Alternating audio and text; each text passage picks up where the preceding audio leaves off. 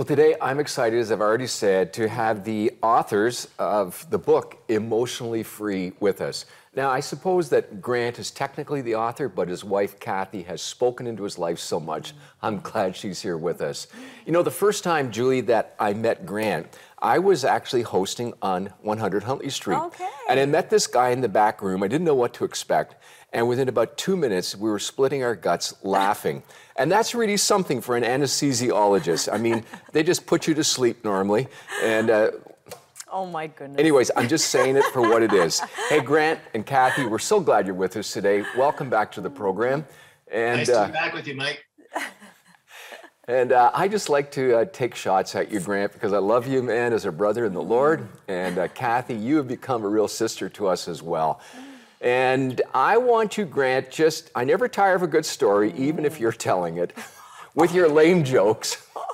Take us back to your journey uh, on being an anesthesiologist to a mental health practitioner to how on earth you're on this program today.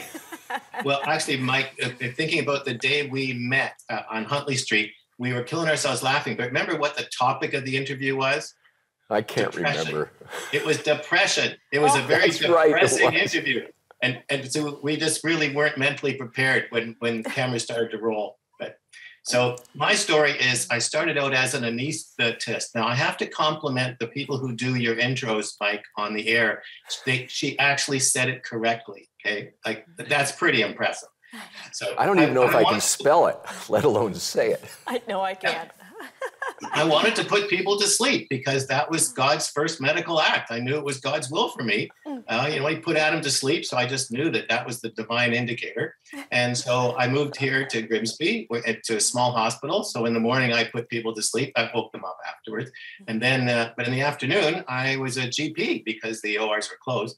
And in general practice, I was just uh, shocked, stunned, and overwhelmed mm. with people with uh, mental health problems, emotional problems and uh, because I was a Christian, I attracted a large number of Christians. And so I, I, I, I, didn't, I had no idea that Christians were suffering emotionally because the church I grew up in, everyone was walking in victory. And so uh, I saw all these Christians who were struggling. They didn't know who to trust, where to turn, what to do. And they, they assumed that they were weak, broken Christians. Yeah. And so I just started to take an interest in uh, mental health because they didn't know where to turn. So I thought I'd give it a try. And so I started to uh, start treating depression, anxiety, and uh, mood swings. And to my absolute astonishment, they started to get better. And then word started to get around. And then, then people started to come from all over North America, it took over my life. So I quit general practice, I quit anesthesia. And then I did, I had a mental health clinic for about 25 years.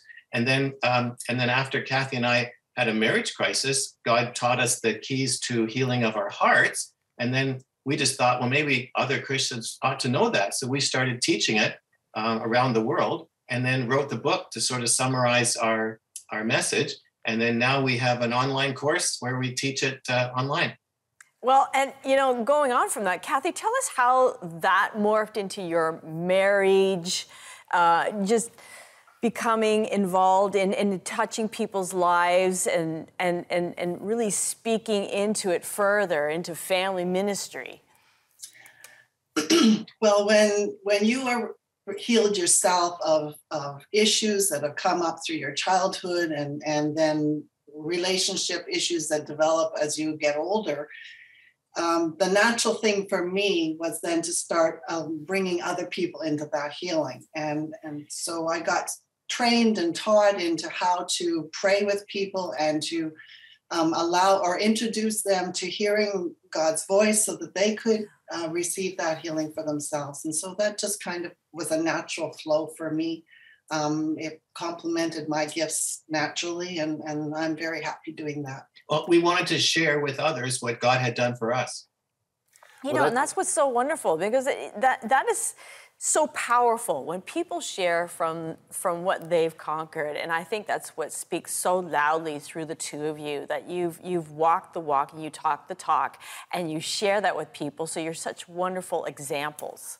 You know kathy i'd like to ask you a question because as i've heard you share many times both you and grant grant often talks about people carrying baggage. And i'd like to talk about emotional baggage for a moment but would you just describe what it is to us so that maybe our viewers right now can do somewhat of a self diagnosis and saying, hey, what is it that I'm carrying? So when we talk about emotional baggage, what is that?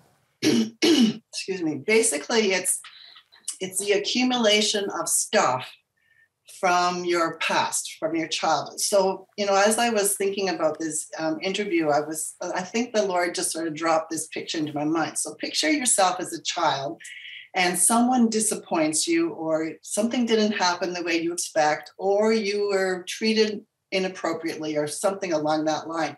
And it's almost like you're going to look at that person or look at life through a new um, lens. So it's like you've put on a pair of say light blue sunglasses. And then it happens again, and another layer gets added to those glasses, and then another layer as incidents and events happen. And so basically, that's like your baggage getting filled up. There are different situations and, and events that happen in your life, and it each gets sort of put into, into a storage area in your past. And, and what it does is it colors the way you look at the rest of your life based on what's happened in your past. So it's your perspective. Your mm-hmm. parents may never have intended for you to receive that correction in the way you did, but you did receive it that way. And as a result, you always look at life, you know, I guess I'm just not good enough, or I guess I can't trust, or I guess um, God isn't loving, or whatever these these uh, perspectives and viewpoints are become the lies that sort of determine the way our life goes. And and baggage can affect everything in your life in in and how you approach it.